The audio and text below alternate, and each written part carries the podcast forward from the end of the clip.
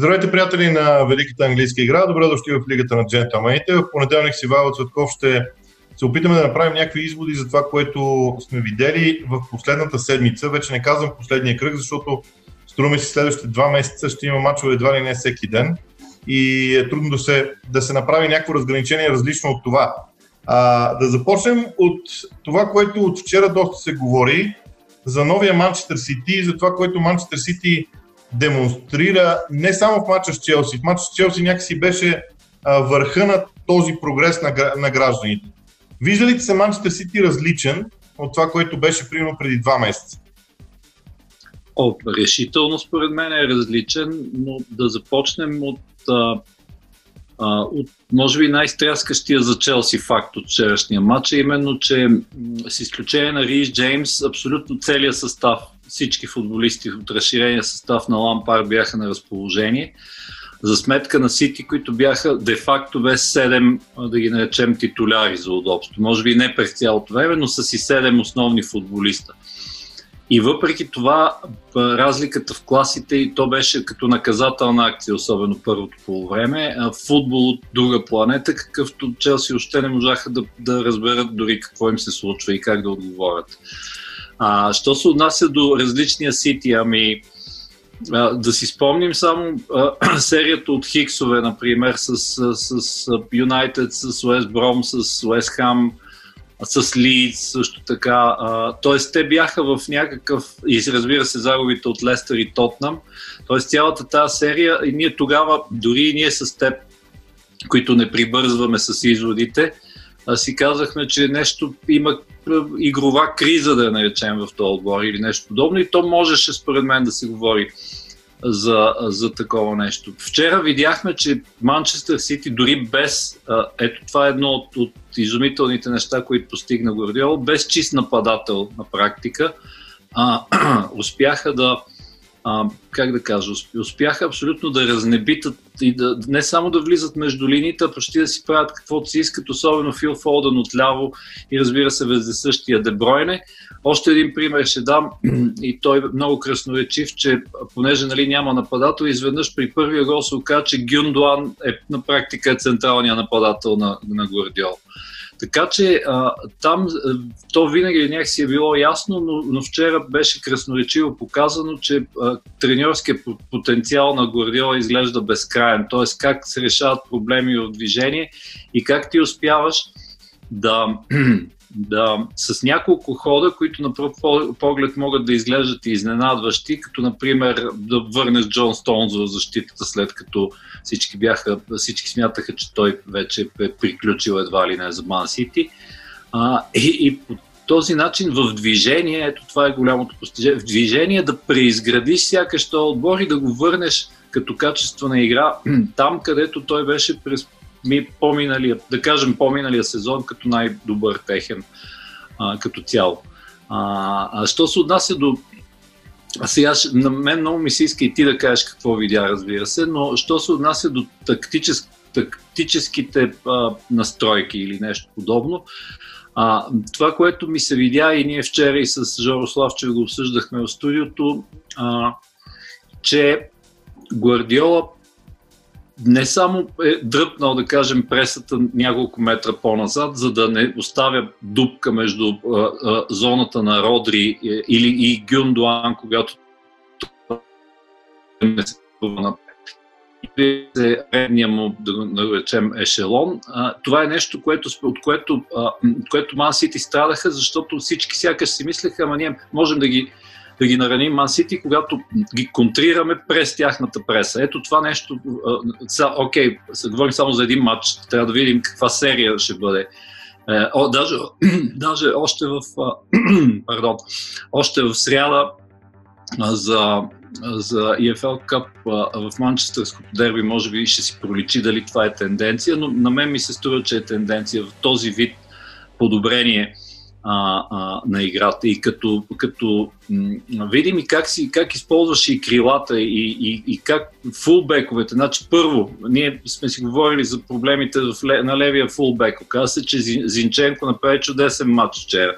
Не говорим за Жоао Кансело, който по принцип си е десен бек и някакси и беше примерно с Нюкасъл, беше Man of the Match и така нататък. Така че и по начина, по който използва крилата, но и по начина, по който се влиза през средата, т.е. фронтално, и то пак повтарям, без централен нападател, защото Агуеро очевидно не е във форма, не може да изиграе повече от 10 минути, Жезус е с вируса и така нататък.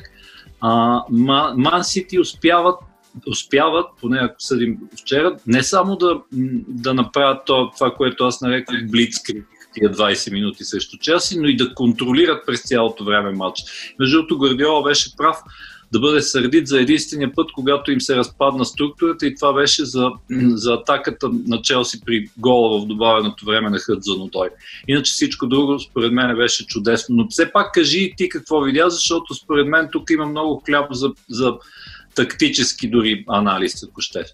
Сега, ясно е, за мен са ясни няколко неща. Първо, че онази криза, защото ние тогава наистина говорихме за криза, се дължи на криза на растежа, т.е. ти не можеш да направиш нещо изведнъж. Има няколко момента, които аз виждам в играта на Ман Сити, които честно казано ме карат да мисля, че това е съвсем нов стил на игра на Гвардиола. На първо място, ако пробваме да разделим играта на отбора спрямо линията на топката. Аз много обичам това да правя, защото това ми показва замисъла. Обикновено линията на топката разделя отбора на всеки отбор на две части. При Ман Сити в момента има 4 души, които са пред линията на топката, и 6, които са или на линията, или зад нея. Затова за мен се усеща този ефект на драстично подобряване в защита, и Ман Сити имат най-добрата защита в лигата. Сега, онези равенства, за които и ти говориш, между другото и на мен ми хрумна за тях, защото те са много важни в процеса. Там Ман Сити отново атакуваше само с 4 и аз мислех, че има някакъв генерален проблем, а всъщност тези 4 души атакуват линията на защитата на скорост, те въобще не се спират. Онова, което Ман Сити го имаше с продължителното разиграване на ляво-надясно, сега буквално е изчезнало, те се атакуват по права линия на скорост. И това работи в момента. И ще работи без централен нападател по-добре, отколкото с централен нападател, защото централен нападател много често, особено ако е бързо, той не може да развие тази скорост. Другия вариант, който вчера ми направи много силно впечатление, те са общо 2 още. Позиционирането на крилата, за които и ти говориш. Рахим Стърлинг обикновено играеше отляво, с десния крак влиза навътре по диагонала. Сега той играе в дясно, широко, но пак влиза на скорост навътре. Като този път вече бранителите се чувстват наистина малко странно от неговото движение. И третия вариант за мен е, когато Манчестър Сити изгуби топката. Знам, че ще прозвучи, не знам, може би дори скандално ще прозвучи, но на мен Ман Сити, когато загуби топката, ми прилича на Лидс Юнайтед. Ако погледнеш глобално картината на терена, те играят 1 на 1 през цялото време, докато топката е в средата на терена. Когато и има един момент на позициониране на нападателите, така че те да затварят възможността за подаване на топката зад гърба им. Т.е. да оставят в сянката си един играч на съперника.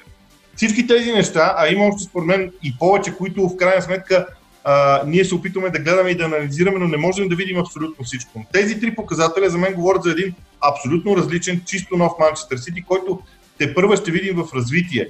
И ако Ливърпул и Ман Юнайтед не са достатъчно постоянни, съвсем скоро е възможно Ман Сити да влезе в тази битка, и ако навлезат на скорост, може да са страшно опасни.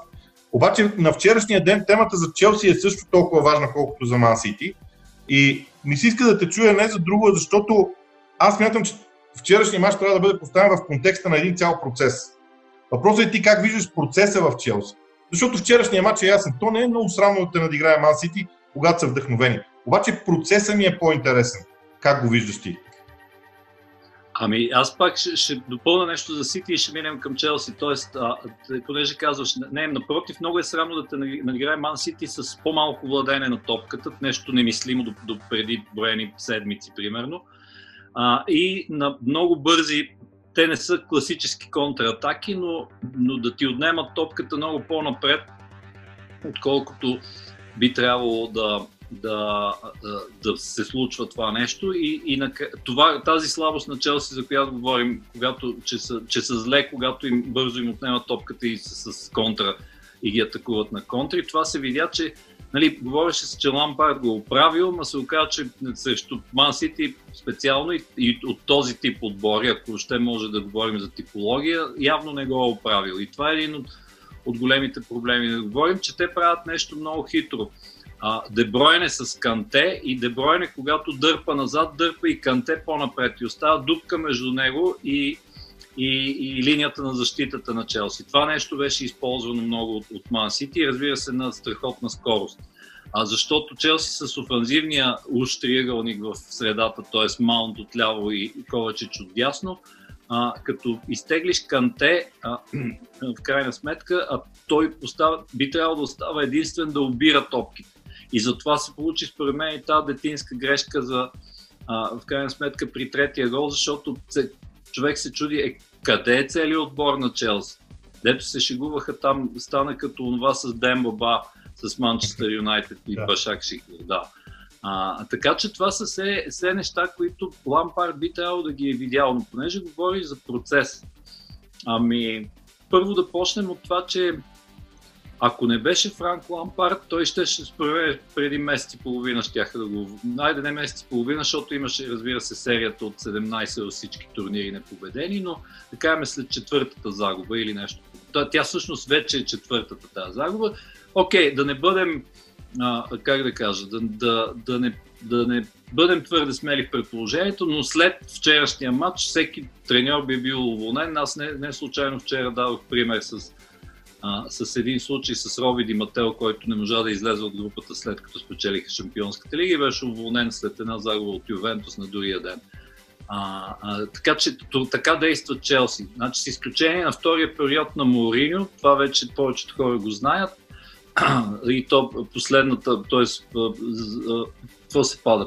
2015 зимата, Челси никога не са били по-зле, колкото в момента като резултати. 26, имам преди сферата Абрамович, 26 точки от 17 матча, което наистина изглежда плачевно.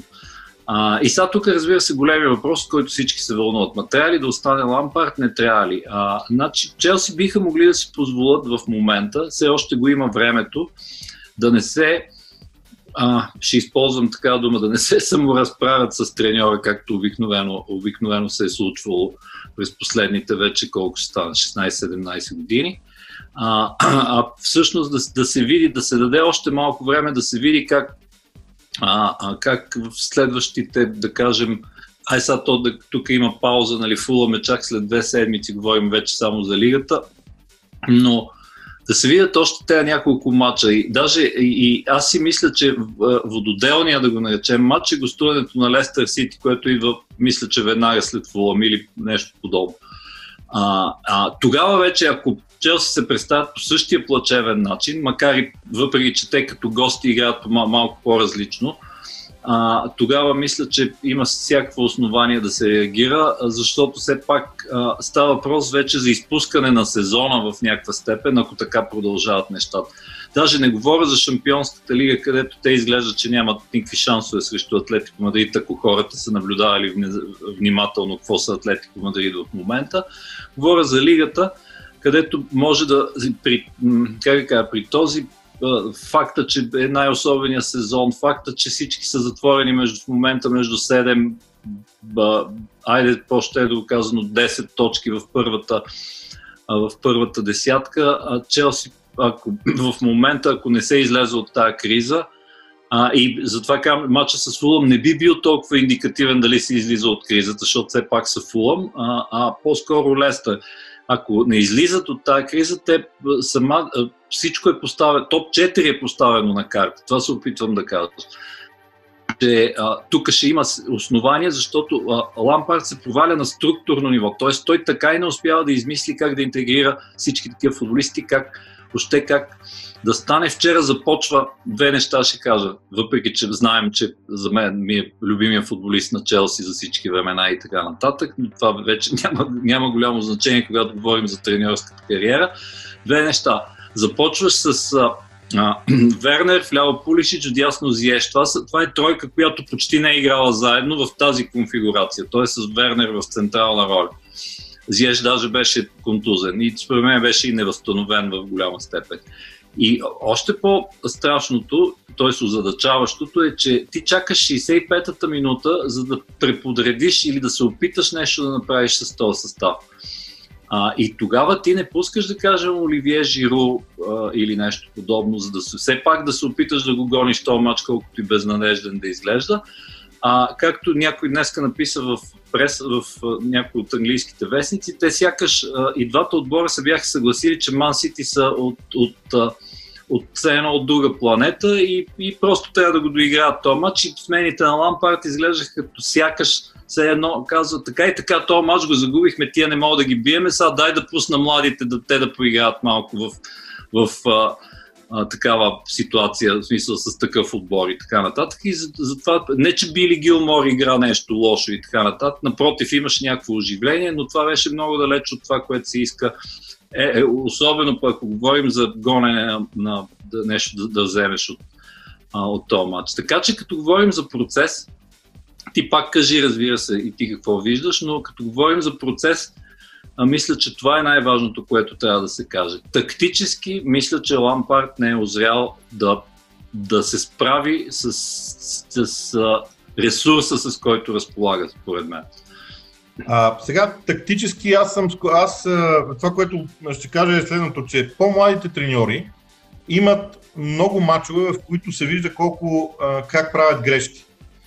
За тях говоря за Артета, за Солскияр, за Лампард сега, за треньора на Брайтън.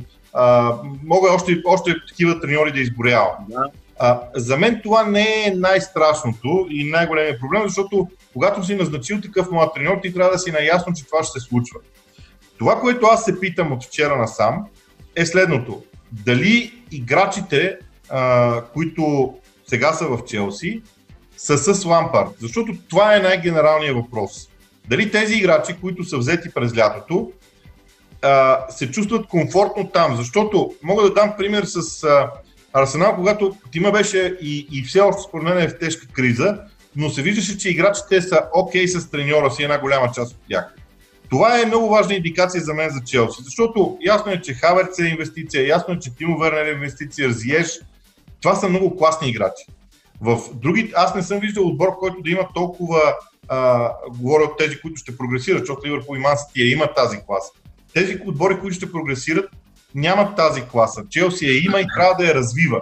Ако проблема е с играчите, т.е. ако играчите в един момент не се чувстват комфортно, т.е. кризата при Тимо Вернер не се дължи на игрови обстоятелства, на неразбиране с Лампард, също и при Хаверц, ако не се дължи на нещо друго, тогава за мен е проблем. Ако няма такъв проблем с играчите, според мен ще е зловещо Лампард изобщо да бъде уволняван, защото той постави началото на този процес, той си сложи главата в торбата с привличането на тези играчи, защото беше ясно, че като ги привлече, той самия ще постави напрежение върху себе си и това е една много смела постъпка от негова страна. Но големия въпрос наистина е това. И още един въпрос, на който аз нямам отговор, не знам ти дали имаш, включително на този за играчите. Аз непрекъснато, понеже наблюдаваме много отбори, които са в криза, има послания, които идват от шефовете на клубовете по различен начин, с журналисти или по някакъв друг начин. Аз не чувам в момента посланието на Абрамович или на Грановския или на когото и да е друг от шефовете на Челси, които решават нещата. Посланието може да успокои много, защото 1, 2, 3, 4, 5 мача, но ти знаеш, че в този сезон с други 4 може да смениш позицията си тотално. И тук аз не го виждам това послание. Не знам ти дали го разчиташ някъде. То буквално го няма, според мен. То може би е част от управленската култура, според мен, на този клуб. Значи те или, както казах, аз се саморазправят без обяснение и след това си плащат компенсациите, да се видят какво ще се случи. Обикновено така става. Затова тук си напълно прав, че може би някакво изявление, то може да не е официално, може дори като слух да се пусне, има много начини. Да се каже, че подкрепяме Лампард, така както го направиха Арсенал, например. Значи Арсенал бяха абсолютно експлицитни в това, че в криза сме, страшно е, не знам си какво, обаче ние седиме зад този човек. И ето, че той го измисли как да започне да излиза от криза, защото като...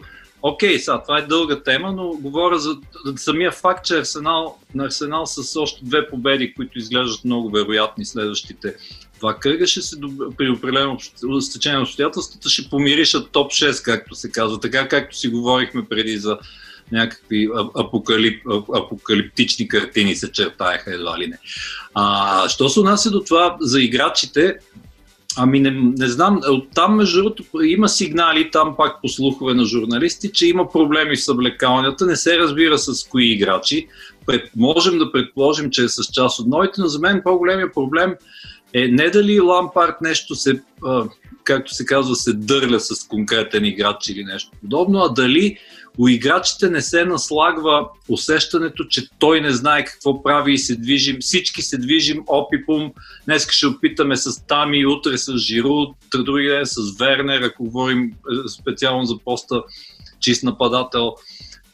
Хаверц, вече са го аз ги бях борил да има, сега няма време, не се сещам. Хаверц е пробван на 5 позиции, Тимо Вернер на 4. Значи в ляво при 4-3-3, в средата при 3-4-3, имам преди начало на нападението, при 4-2-3-1 и както беше и вчера всъщност при 4-3-3, пак в среда. Тоест това са 4 при различни формации. Те, така като ги изборявам, изглежда, че не е кой знае какво, ама всъщност е кой знае какво, защото всеки един футболист трябва някакси треньора да му обяснил какво чака от него.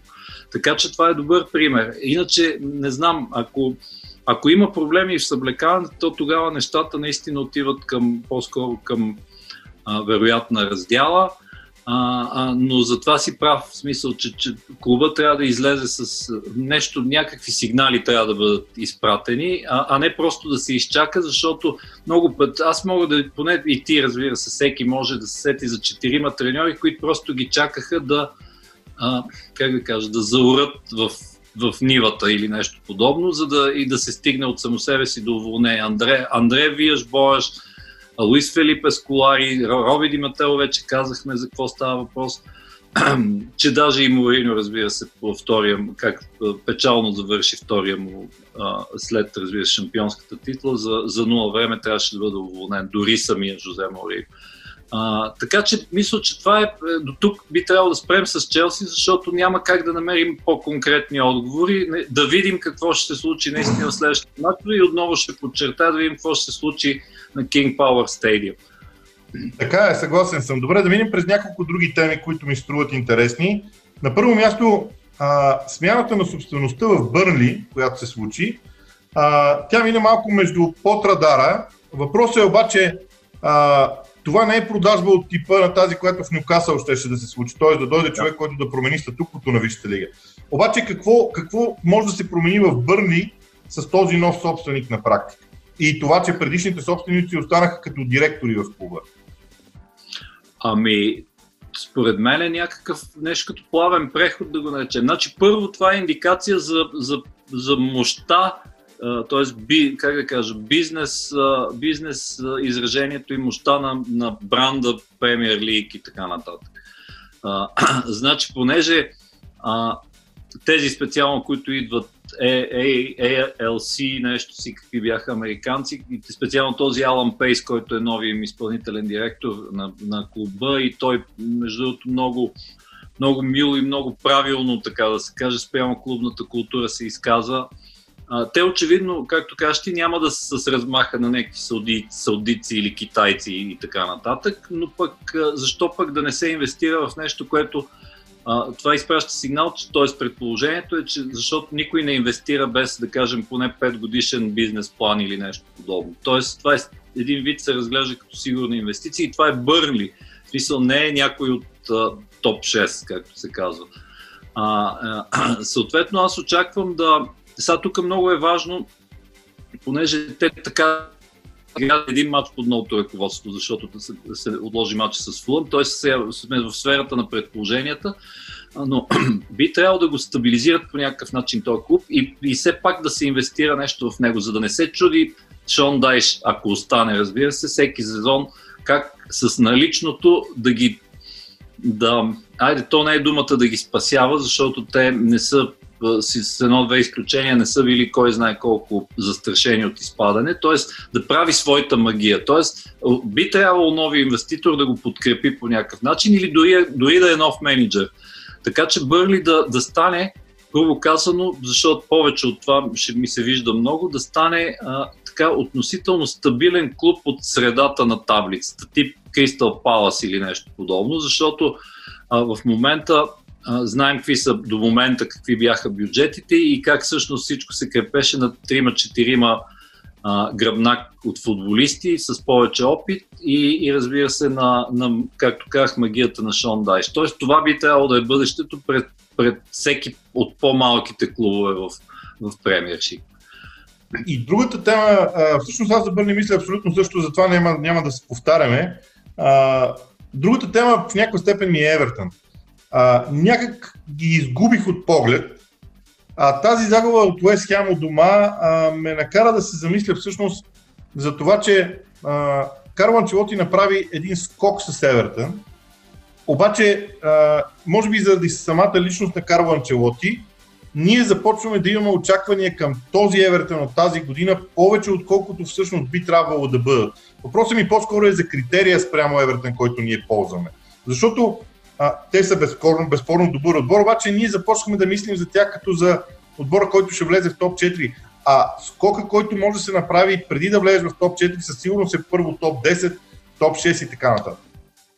Значи ние говорихме и не само ние, всички, повечето анализатори говореха с как кажа, много суперлативи, даже бих казал за Евертън в началото на сезона. След това нещо се случи и Карло като че ли, то не само той, но и някакси заради няколко контузии нещата започнаха да се сриват и се оказа, че конструкта не е толкова стабилен, колкото ни се струваше в началото. Спомняш си даже, че понеже не знаехме и не само ние, разбира се, какъв сезон ни очаква, то се оказа, че наистина почти нищо не може да се предполага и не е имало такова нещо. Вземи само струпването в 7 точки в топ 10. И си мислехме, дори е ставало въпрос, че Евертън и Вила са едва ли не кандидати и те за топ 4. Не, че може би, т.е. всичко става, както се казва, може и това да се окаже отново така. В момента не изглежда така. Защо? Защото, между другото, тук само скоби да кажа нещо. Виж колко се е развил бранда, понеже преди малко говорихме за Бърнли. Значи, треньора на Евертън се казва Карло Анчелоти, който винаги е бил от най-горния ешелон треньори в продължение на 20 години. Говорим за Ювентус, за Милан, за Реал Мадрид, за Челси и така нататък. Евертън това означава амбиция, значи още като беше назначен. И сега в негова така защита би трябвало да се каже, че това с контузиите, това с разболелите се и така нататък, това са все неща, които са, те не могат да бъдат, значи ти не можеш да планираш, какъвто и велик треньор да си, не можеш да планираш добре при положение, че всяка седмица ти нещо се случва или някой се контузва заради твърде сгъстената програма или сега, разбира се, форс-мажорното обстоятелство с вируса. В този смисъл някои от футболистите, пък, които би трябвало на които се разчиташе страшно, като почнеш от особено новите, Хамес до Коре, Алан, ако щеш, Алан смятахме, че ще е може би най-страхотният по-изтеглен назад плеймейкър в лигата или нещо подобно. В момента той не е такъв, даже не е това, което беше в Наполи и топ, особено при Анчелоти. Така че всичките тия фактори, като ги вземем и разбираме защо Евертън не успяват нито да проконтролират матча, нито да наложат собствената си воля и това много ясно се видя с Уест Хам, които просто издебнаха ги в края, докато Евертън още умуваха какво да направят с този матч. Така че трудно ми е да предположа какво би станало, защото Карло Анчелоти, не само защото името му е голямо, то не случайно е голямо, да измисли някакви тактически настройки, да ги наречем и да кажем да вдъхне повече живот, да остави по-свободна роля на Гилфи, Сигурдсон или нещо подобно, да види как въобще Гилфи и Хамес как би трябвало да играят, защото понякога се получава, понякога не, когато Хамес отива в дясно, пък Гилфи е в средата и така нататък. Хамес е играл и още от Мексико, откъдето дойде в Европа, в Реал Мадрид е играл в центъра и в Колумбия, разбира се, в националния отбор през цялото време. Сега изведнъж го Байер Мюнхен няма да споменам, че той там почти нищо не направи, но сега изведнъж е в нова роля. Тоест, и личи си, че Анчелоти се опитва да, как да кажа, да намести в движение нещата, да видим наистина дали ще успее.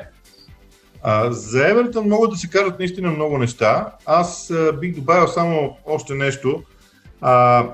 Имаше, не знам дали беше виц или поговорка или какво беше, че в крайна сметка на детската площадка в пясъчника може да си играеш, ако имаш играчки.